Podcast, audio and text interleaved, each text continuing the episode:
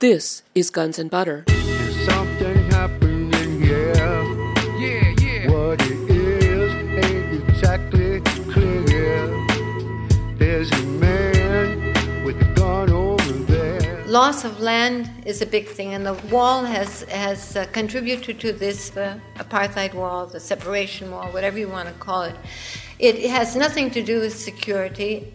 You cannot do to the West Bank and Jerusalem what, what Israel has done to Gaza. You cannot close it off and also have Israelis living there. So long as there are Israelis there, there will be ways to get out because Israelis have to have ways to get out. You can put up all the checkpoints and walls that you want. The big thing about the wall is that it is a wonderful way to steal Palestinian land. Why? In Palestine, the situation is different from here with farmers.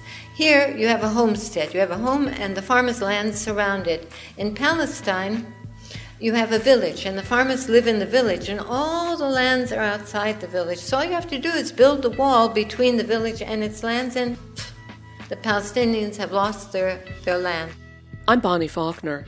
Today on Guns and Butter, Dorothy Naor. Today's show The Cost of Occupation to Israelis and Palestinians. Dorothy Naor is a native of San Francisco and grew up in the Bay Area. She met her Israeli husband when he came to study at UC Berkeley in the early 1950s. They and their three children made Israel their home in 1958. For the past nine years, she has been a full time activist against Israel's occupation of Palestine. She is a member of New Profile, a pluralist feminist movement of men and women which seeks to transform Israel from a militaristic society to a civil one. New Profile supports refusal to serve in the military, opposes the Israeli occupation of the Palestinian territory, and supports selective divestment from companies that contribute to maintaining the occupation. Dorothy Naor is also a member of ICRR, the Israeli Committee for Residency Rights. ICRR is an ad hoc committee targeting a policy that Israel instituted in March of 2006 that of refusing entry to the occupied Palestinian territory to individuals who are citizens of other countries but are of Palestinian descent. On March 19, 2009, she spoke at Sonoma State University for Project Censored. Dorothy Naor. Hi, thanks for inviting me and thanks for coming. On the back table, you will find materials, handout materials. I hope you will take because my subject, I could go on for hours and hours and hours since we don't have hours and hours and hours. The handout material on the back table substantiates the things that I am going to say. It's my evidence, actually. I'm going to give you more or less the outline, and you will find uh, some of these are materials that I've collected and, uh, and uh, put together. There are two big ones. One is the continuous state of war, which is what Israel is in, and the Palestinians along with them. And uh, the other is socioeconomic effects of the occupation, the co- cost of the occupation. And then there are some materials from B'Tselem. There is also a um, list of activist organizations, and if you've not heard of B'Tselem, it's on the list of activist organizations. They are a human rights organization. B'Tselem in English means in the image of, with all the connotations. And um, I trust their statistics. They, you can go online and see them, but they will also send you any materials that you want. You just have to say that you would like to receive materials by email or by mail, and you will. And I uh, really recommend that if you're interested in the subject, that you do go to them. Uh, there is also a sign-up sheet for New Profile. New Profile's um, uh, alternative information email list. Sometimes we go a little bit overboard, but we try not to. The information that you receive on it is information that you will not read normally in the commercial press here or in Europe or other places. You might get some of it in Israel. When we publish things from Israel, we usually have something to say about it. But in any rate, if you want to know about what is happening, you can keep up to date with our list and with other lists that are also on the um, activist list there. Uh, my subject today is the um, the cost of uh, the occupation to Israelis and Palestinians. It's a large subject. I'm only going to give you bare background. But uh, in, in dealing with I'm going to deal mainly with Israelis, not because there is any symmetry between the two, because there can never be symmetry between an occupier and an occupied, an oppressor and an oppressed. However, few people know that Israelis also pay a price for their governments, governments in the plural, all the governments from Ben Gurion till today, their policies of ethnic cleansing and, and uh, expansion. And I think it's important that you know this because at the end of my talk, I'm going to ask you to do your bit. And I think if I give you information that about Israelis as well as about Palestinians, uh, it will be easier for you to understand why I'm asking you to do this. But I'll leave that for the end. Uh, in criticizing Israel, I want to say that uh, it's uh, no more anti Semitic to criticize Israel than it is anti American to criticize America for the Vietnam War or for Iraq and, and uh, Afghanistan now. Some people think that criticism and anti Semitism go together. They do not. They're two separate things. I'm not anti Semitic, I am Jewish. And I am Israeli as well as American. Uh, I'd like to begin with a bit of background information, which many of you may know, but just in case you don't. In 1947, things don't begin in medias res, they begin somewhere. In 1947, when the UN decided to recommend partitioning uh, Palestine, the situation was thus. The Jews were a third of the population, they owned 6% of the land. If we want to be generous, some people will argue 8%, okay, but that's the top, and most historians say 6%. And they, in a largely agrarian country, they lived primarily, the Christians and the Jews both lived primarily in the, in the cities. Uh, they were craftsmen and they were tradesmen. 70% of the Muslims lived on the land, off the land.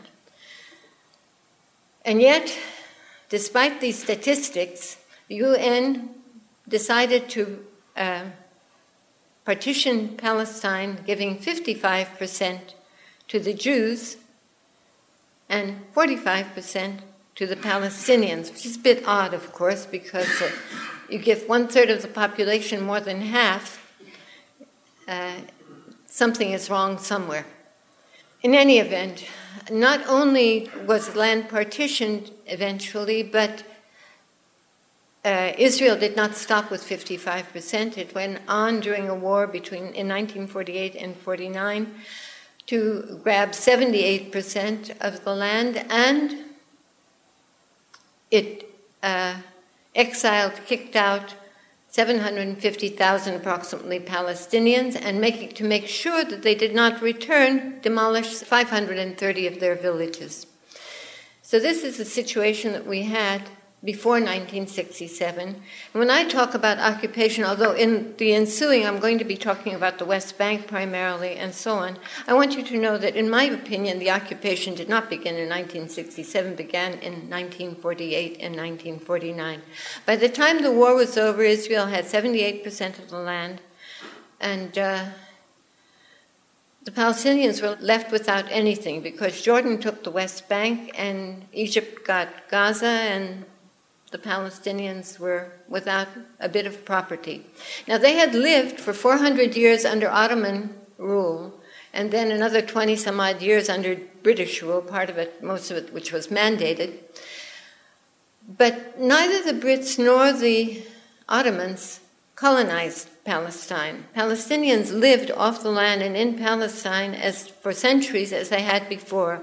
Another point that I think is important to know is that from the time of the Crusades, at least, if not earlier, Jews, Christians, and Muslims lived very well in Palestine until the birth of Zionism, and Zionists started coming into Palestine in larger and larger numbers.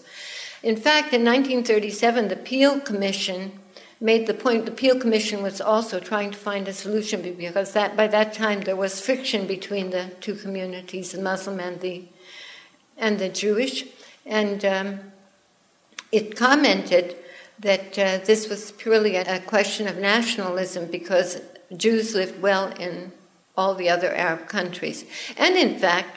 The problem of the Jews was traditionally with European Christians, not with Muslims.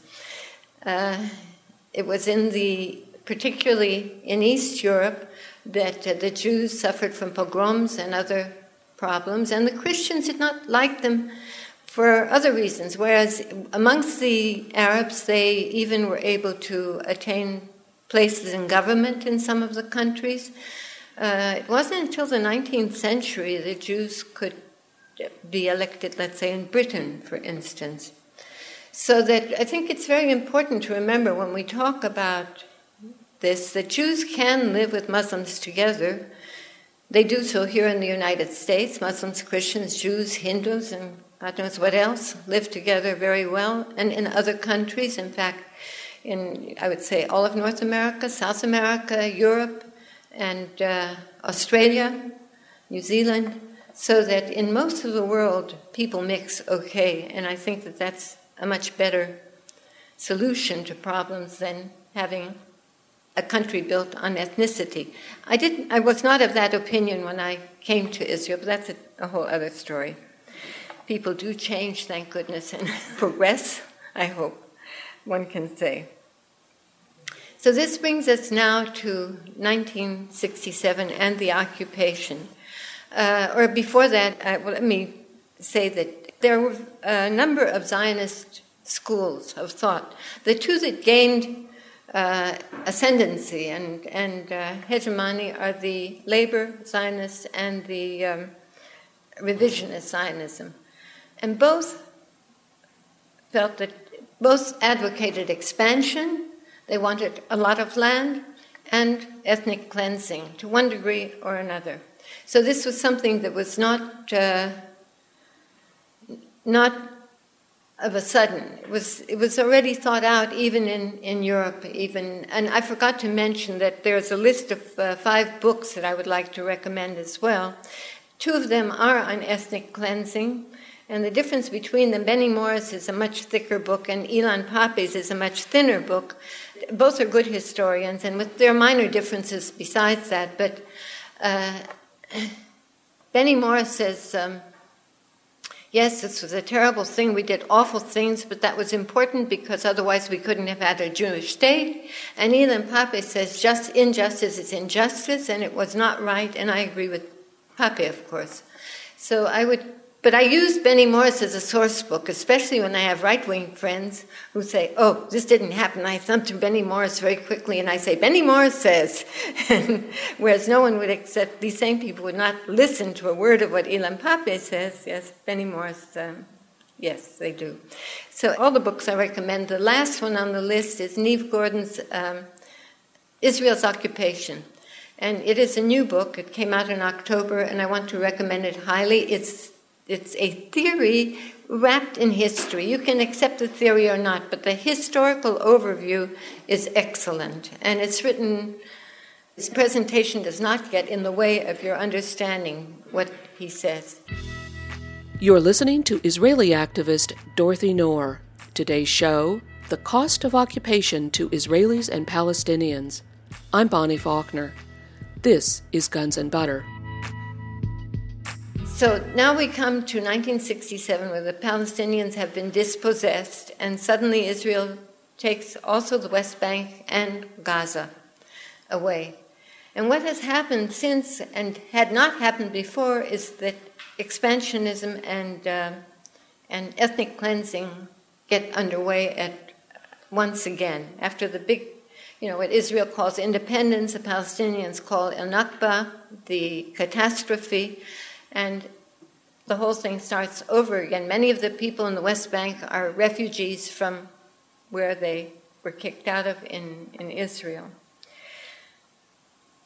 Uh, however, all of this, Israel has taken land and lots of land, but all of this has not brought Israel peace or Israeli security. When I talk about Israelis, I distinguish between government policy and Israelis because Israelis suffer from this, uh, even though many agree with government policy, but a lot of people agreed with Bush too. I mean, so we can't all think the same way. Uh, the ways in which, the main way that, uh, that we can actually put under one heading the main way that the Israelis suffer, and that's devaluation of human life. And this, I, I think we can say, exists in at least four areas. One of these is a loss of life and limb. A second is in the socioeconomic uh, arena. A third is in uh, post traumatic distress. And the fourth is in lacks of security, a total lack of security to life, limb, and whatever. And I want to look at these quickly, one after the other. I, on the on the um, on the table there, in Israel living in a continuous state of war, you have the statistics. But briefly, uh, Israel has lost uh, about 22,400, uh, not quite up to date, uh, soldiers, security personnel uh, since 1948. Uh, it has lost about a thousand civilians since the second intifada that began in um, uh, September 28, 2000. It has many people who have been uh, become invalids because of the various fighting. There have been 12, at least 12. I've excluded, I haven't included some of the things that were questionable, like Jenin in 2002, April 2002. But even without that, there have been 12 uh, wars or, or battles or what you would call um, uh, maneuvers or in less than 66 years, right? And therefore, one young woman, daughter of Avram Burg, who was a speaker of the Israeli Knesset, said to one day at dinner, she says, and you have this on the living in continuous state of war, she says to her father, she says, You don't understand. When you were a child, when you were young, when you were my age, you could expect a war every 10 years and there was hope. But I'm only 26 and I have seen five wars, and the next one is always around the corner, which is true. Now, some people do not mind this. For instance, uh, those who are idealists are willing to sacrifice life for, for land. And nothing is more expendable in Israel than life is. And you have, for instance, it begins even with Ben Gurion. This is a terrible thing to say. A month after Kristallnacht in Europe, where uh, I think you all know what Kristallnacht is, right? I don't have to explain that. Ben Gurion was asked apparently if, what he would do if he were asked to save all the Jewish children. And he said, if I knew it was possible to save all Jewish children of Germany by their transfer to England, and only half of them by transferring them to Eretz Israel, I would choose the latter. Because we are faced not only with the accounting of these Jewish children, but also with the historical accounting of the Jewish people. This is in his book, Righteous Victims. And this is a, a very horrible thing to say, but he is not the only one. People who believe that in Zionism and that Israel, for whatever reason, there are people who believe in it for religious reasons. God gave us, they make God into a real estate agent, you know, and uh, or or whatever other reasons they might, security or so on, which it has not given.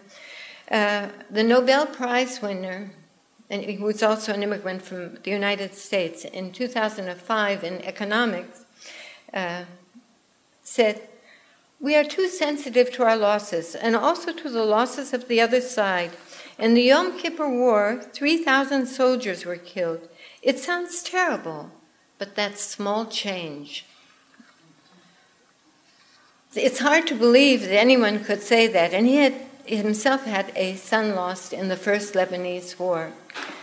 And people accept this. Susie Weiss, who lost one of her six children, a 20 year old boy, a third of her six children, in uh, October 1st, 2002, in a battle, cried out at his grave, Now I feel truly an Israeli, which is an awful thing to say. I mean, um, imagine you could say that you feel American only when you are burying a child who had been killed in war.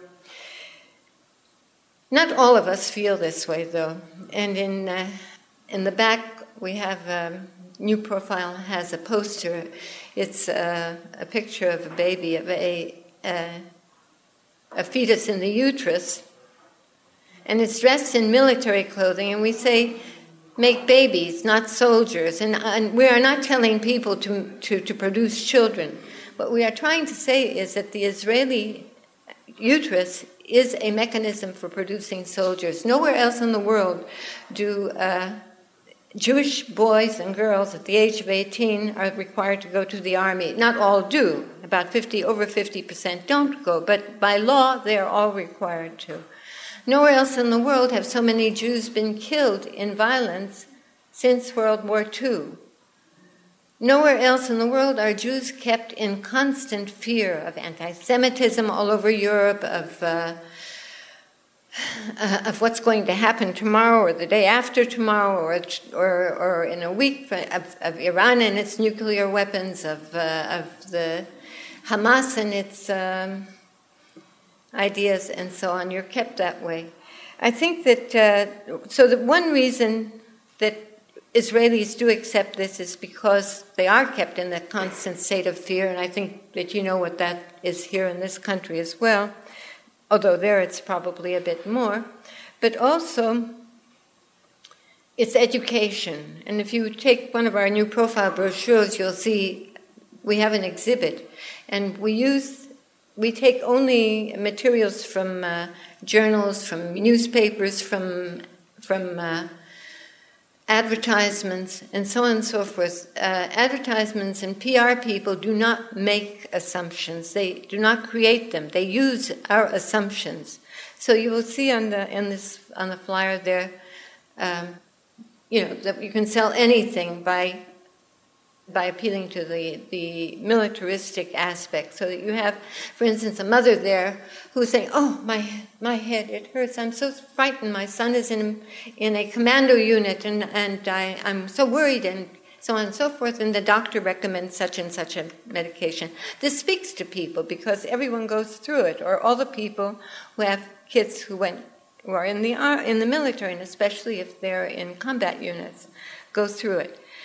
But one woman uh, who lost a child, her only daughter, she has two sons, to a um, suicide bomber. Her daughter was 14 years old. Nurit Peled Elhanan, who is a member of the, and one of the founders, I believe, of the, uh, uh, the Parents Circle, which is uh, Palestinian and Palestinian and Israeli bereaved parents who do not preach Uh, an ideology except no war.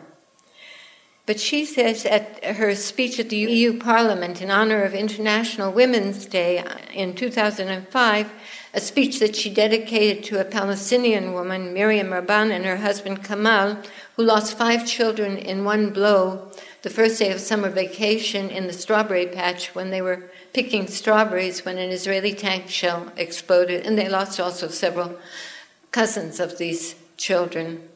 A tank shell exploded in their midst. In her speech, she makes this point We are all victims.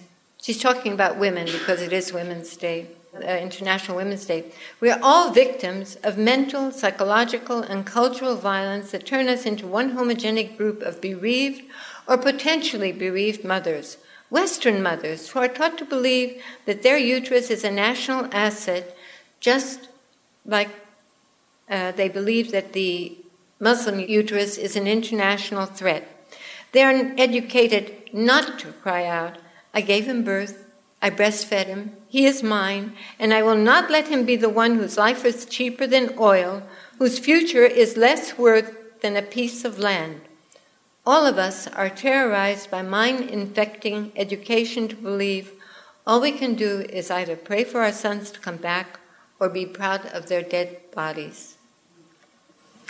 So The exact statistics on, on the number of uh, killed is, are in the pages back there. But I think that it's very important that you understand that this is uh, something that is ongoing. Did I mention Avram Burg's daughter and what she said? I did, okay.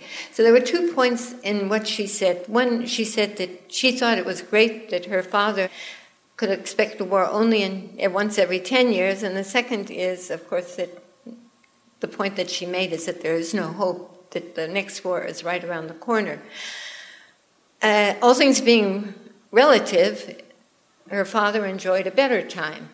Once every 10 years is better than we. The last two wars have been once every two years. I wouldn't call, the last one was not a, a war, it was a campaign. It was a campaign of the fourth most powerful army in the world against a basically uh, unarmed and innocent people.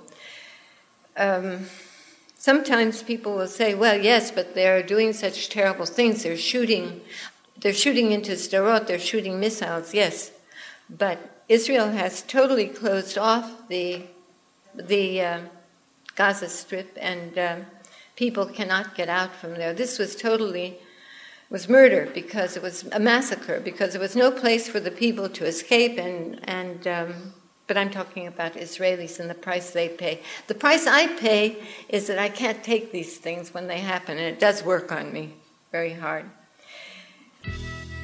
You're listening to Israeli activist Dorothy Naor. Today's show The Cost of Occupation to Israelis and Palestinians. I'm Bonnie Faulkner.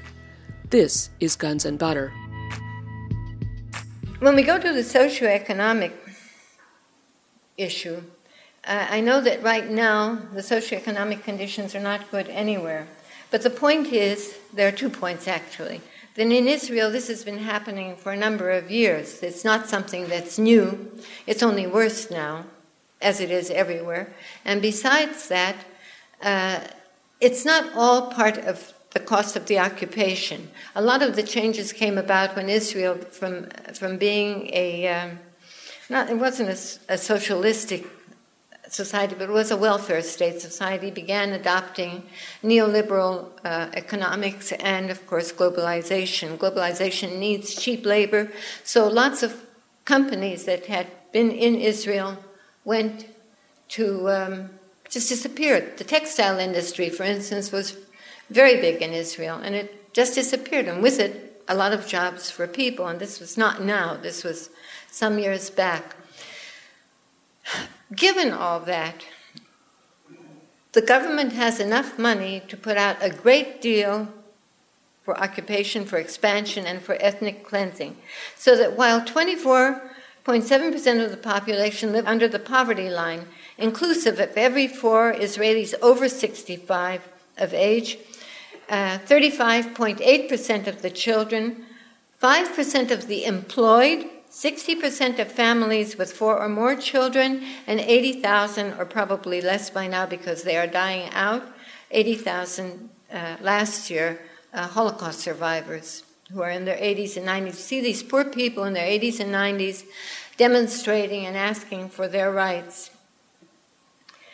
Uh, and so that while more people depend on soup kitchens to save off starvation, more people are homeless than ever before. And while at the same time social benefits have been drastically cut, in fact, there are very few, practically nothing. There's no money for health or education, much less for bomb and missile shelters in areas where people suffer from missiles. Um, the Israeli government spends enormous funds on expansion for the purpose of creating the greater Israel, which in a sense exists right now. The apartheid wall is being built at $4 million a mile with 400 miles planned, twice the length that had it been built on the Green Line. You all know what the Green Line is, that is the Armistice Line in 1949. Last year, 6,000 more units were planned and constructed in highly subsidized settlements on the West Bank, with more planned for this year. And there's ample money for roads on the West Bank for Israelis only. In fact, uh, the news um, uh, a couple of weeks before we left said there was even $3 million to build a road that no one uses. It's just empty, no one uses it Well, roads are also a means of separating Palestinians from their land, so that this is a road that no one uses, whether a settlement, which is really, we should call colonies, we should call settlers colonizers and settlements colonies because that's the purpose of it.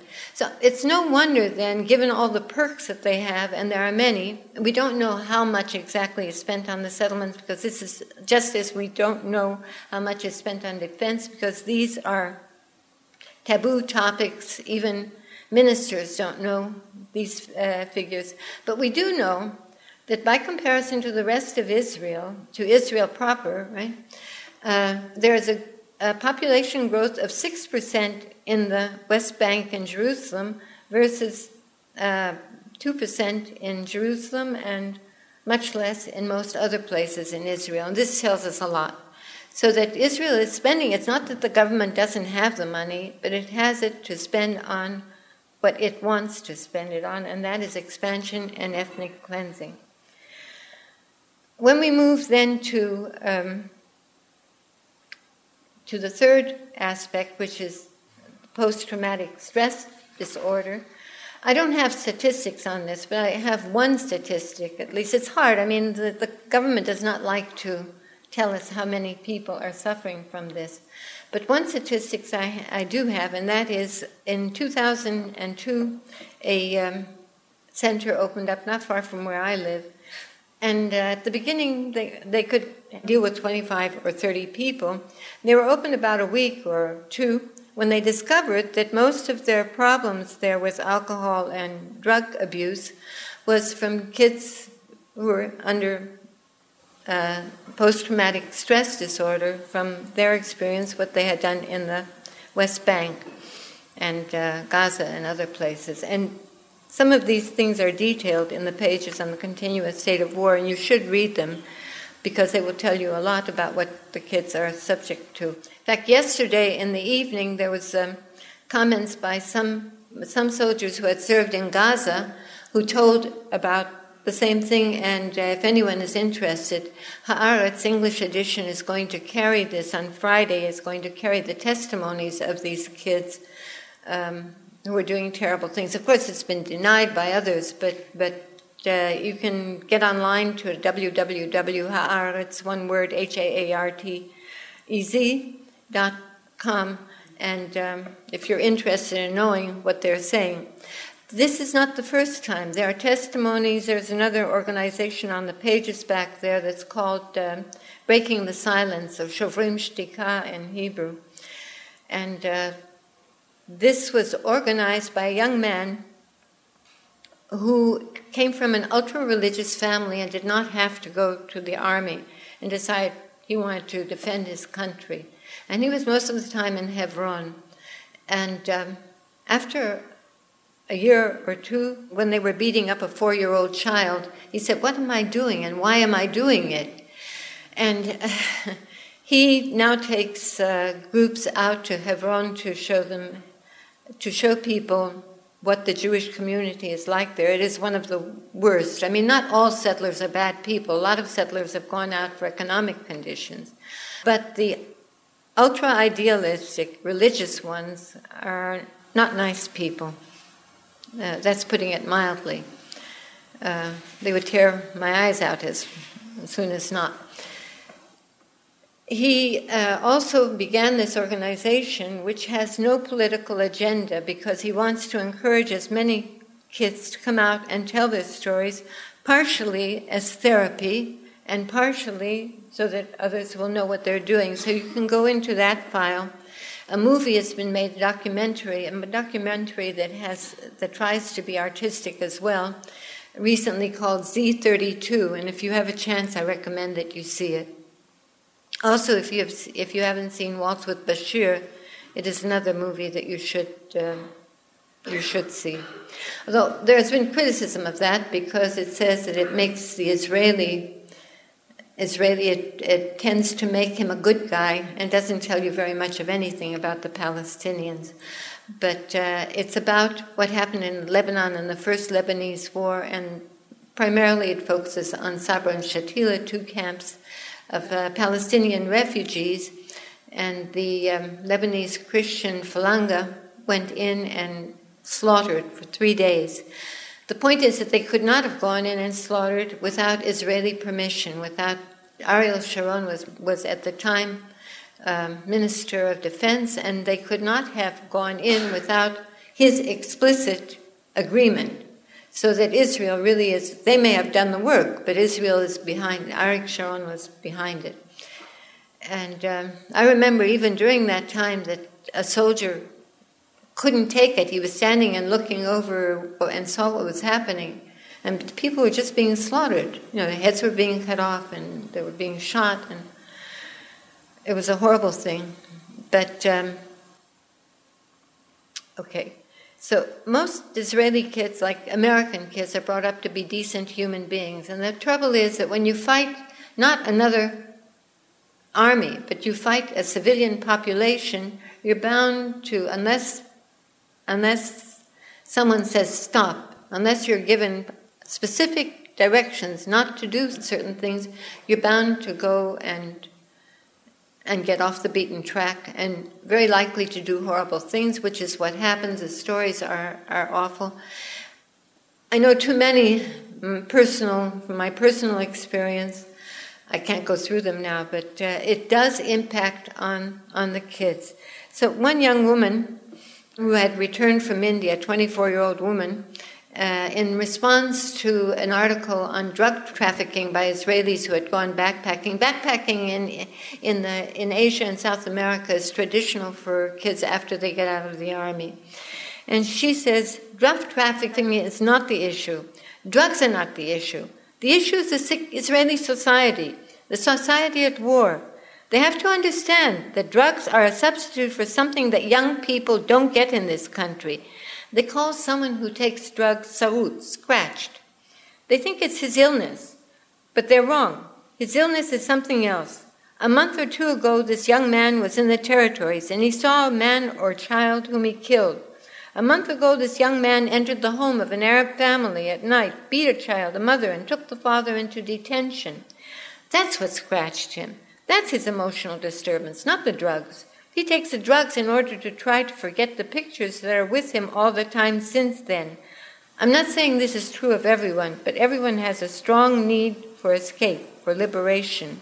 And Yehuda Shaul, the young man I was talking about earlier, who was, came from an ultra religious family, said, It's a situation that screws up everyone.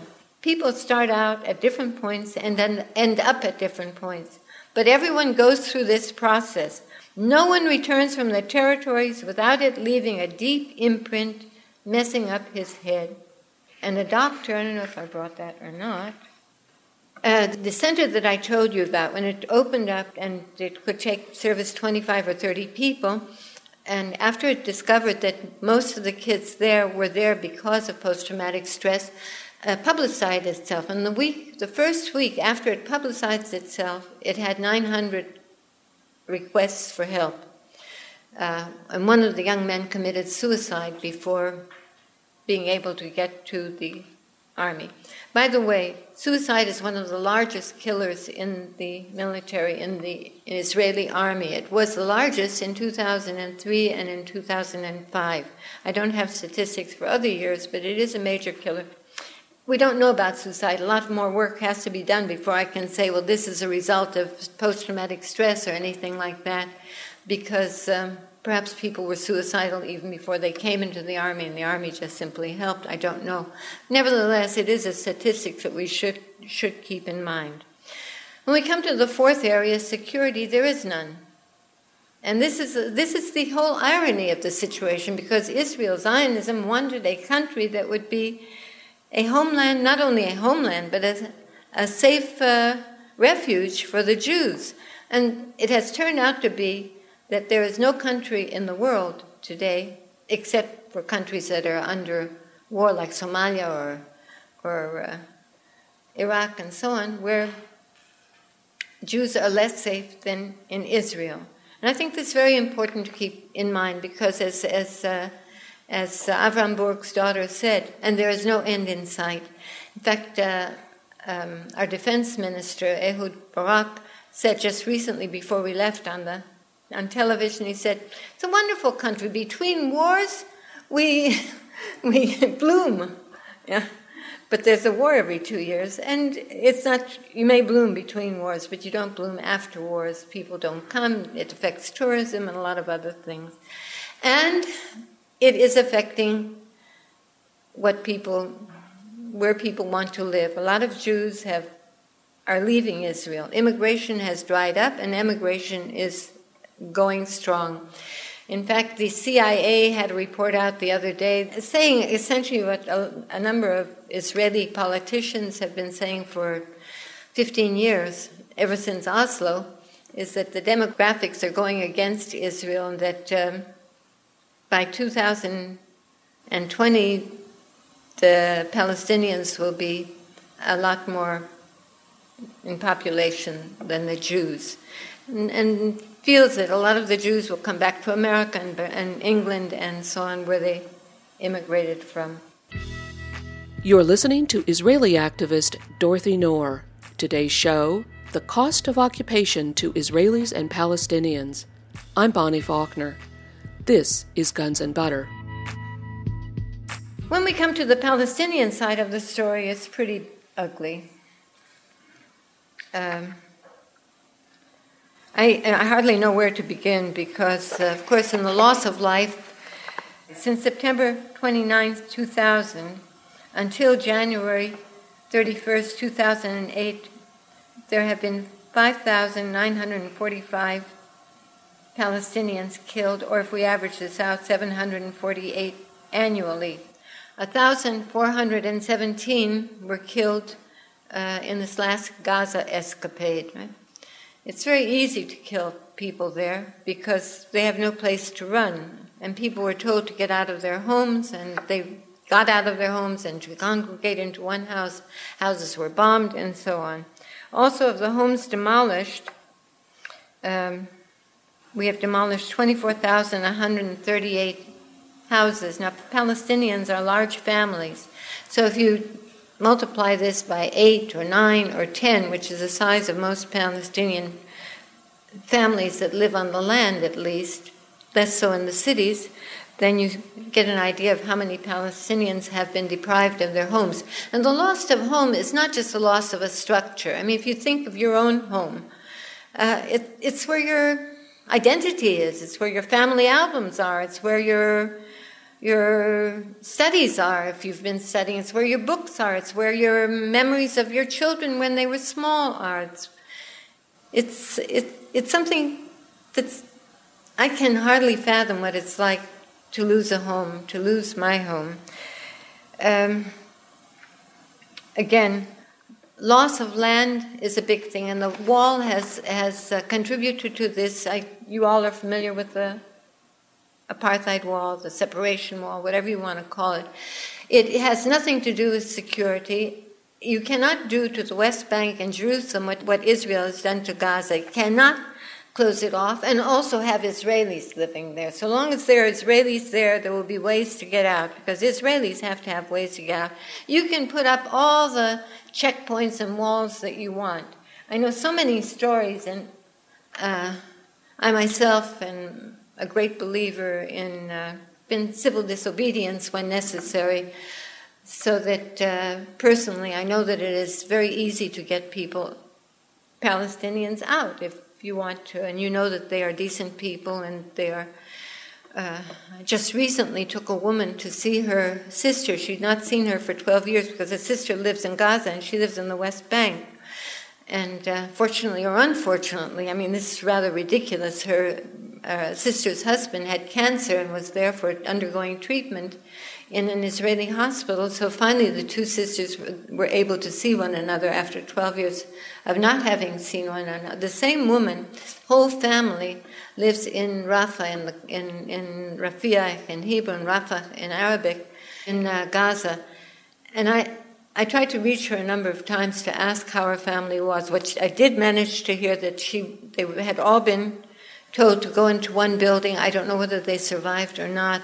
I just didn't manage to reach her before I left. But it's a very heartbreaking situation. You know people, these are human beings, right? Uh, there's no freedom of movement.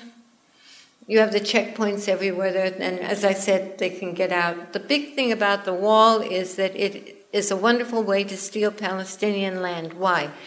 In Palestine, the situation is different from here with farmers.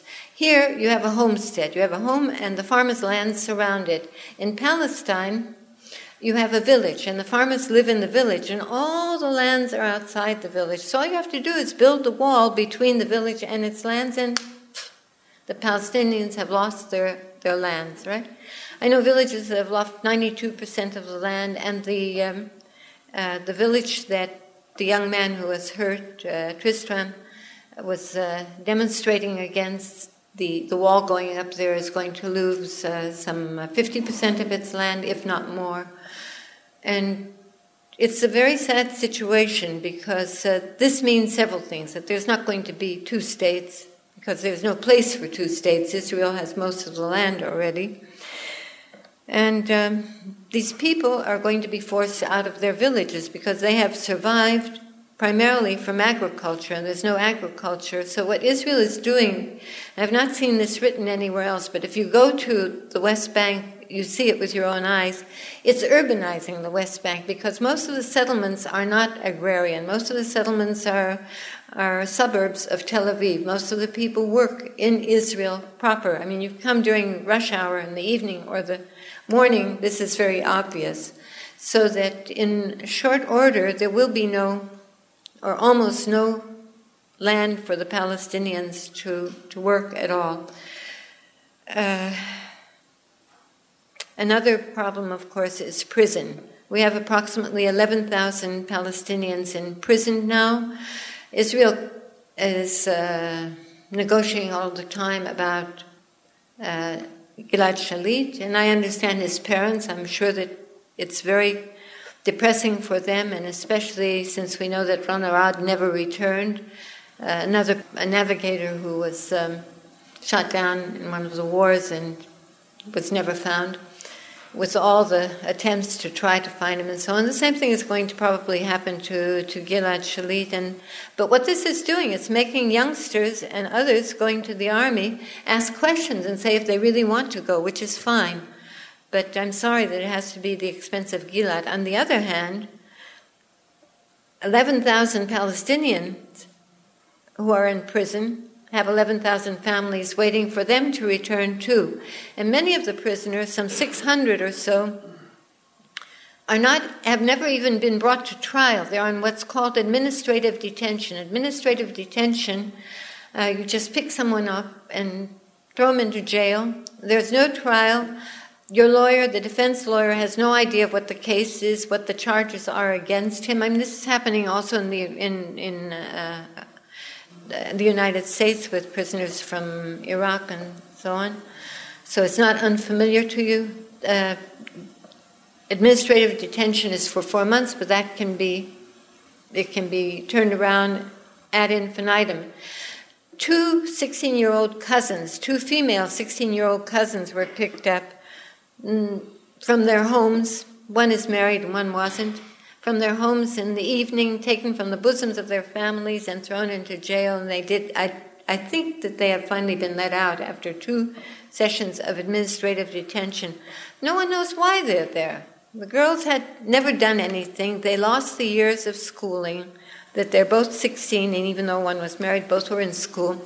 You, you have no idea. Palestinians place a great deal of emphasis on education. There is a university in every city and all Palestinian children are expected to go to high school, and uh, many of them go on to university. This is something that's not known uh, widely. So the girls were taken out, they lost a year of school. I have personal friends who've had members of their family uh, taken to jail, and um, what else? Uh, Palestinians get 10% of the water that Israelis do, even though the, the water is from Palestinian wells. And um, there's no freedom. You never know when the army is going to come into your village. Uh, I talked about demolitions. There are whole villages that have demolition orders for all the houses. And um, it couldn't be. I mean, there's just no justice here. And until there will be justice, When, a lot of people say that they are working for peace. No, I'm working for justice because justice must precede peace. There can be no peace without justice. So I'm working for justice and not for peace, and I believe that we will all be happier if we have it. You, of course, have your part to play in this. As you know, America gives uh, $3 billion annually in military aid to Israel. That's your taxpayers' money. You should care about this. It also guarantees uh, Israel's, uh, 10, what is it, $10 billion in credit guarantees.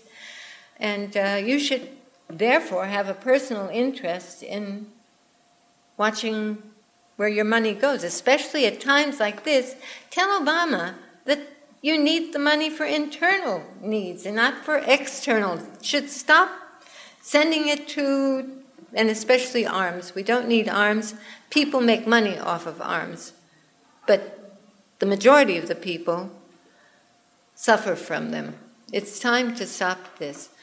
Uh, I advocate very strongly boycotts and uh, divestment and sanctions. These are nonviolent means of pressuring governments. Everyone in my family will suffer from a boycott. But if I have to measure, everyone in my family who is in Israel, that is, will suffer from a boycott. But if I have to measure that against the loss of life, I know what comes first. We need to change. We need to bring about change. We can't wait another 20 years for Israel, for all the Jews to leave. By that time, so many more people will have been killed. So please, everyone can boycott. Just watch what you're buying. If you see that it comes from Israel, don't buy. I know that we have some very good products, but I can't not buy because I don't. There's nothing else for me to buy in Israel. But you can.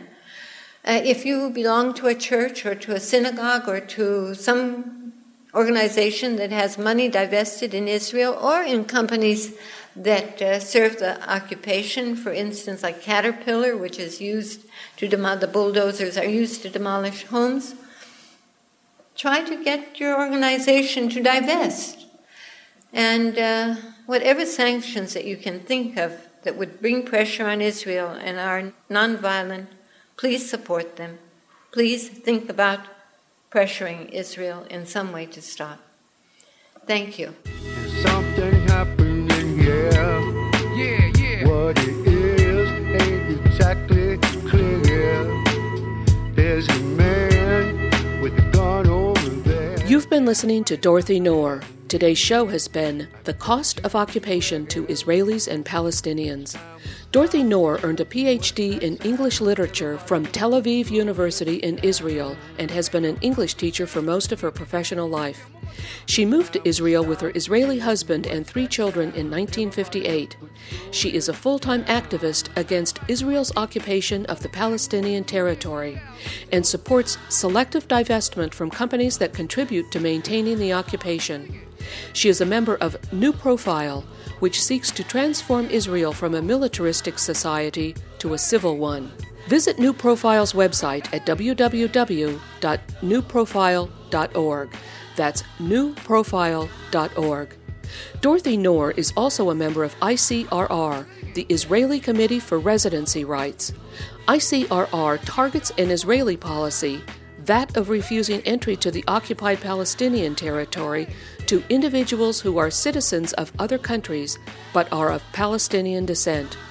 If you would like to be on the Alternative Information List Serve, email Dorothy Naor at dor underscore naor at netvision.net.il. That's dor underscore naor at netvision.net.il. Guns and Butter is produced and edited by Bonnie Faulkner and Yarrow Mahko. To leave comments or order copies of shows, call 510 848 6767, extension 628, or email us at blfaulkner at yahoo.com. That's B L F A U L K N E R at yahoo.com. Our website, gunsandbutter.net, is under reconstruction. Hey yo, these are some serious times that we living in, G and our new world order is about to begin. You know what I'm saying? Now the question is, are you ready for the real revolution, which is the evolution of the mind? If you seek, then you shall find that we all come from the divine. You dig what I'm saying? Now if you take heed to the words of wisdom that are written on the walls of life,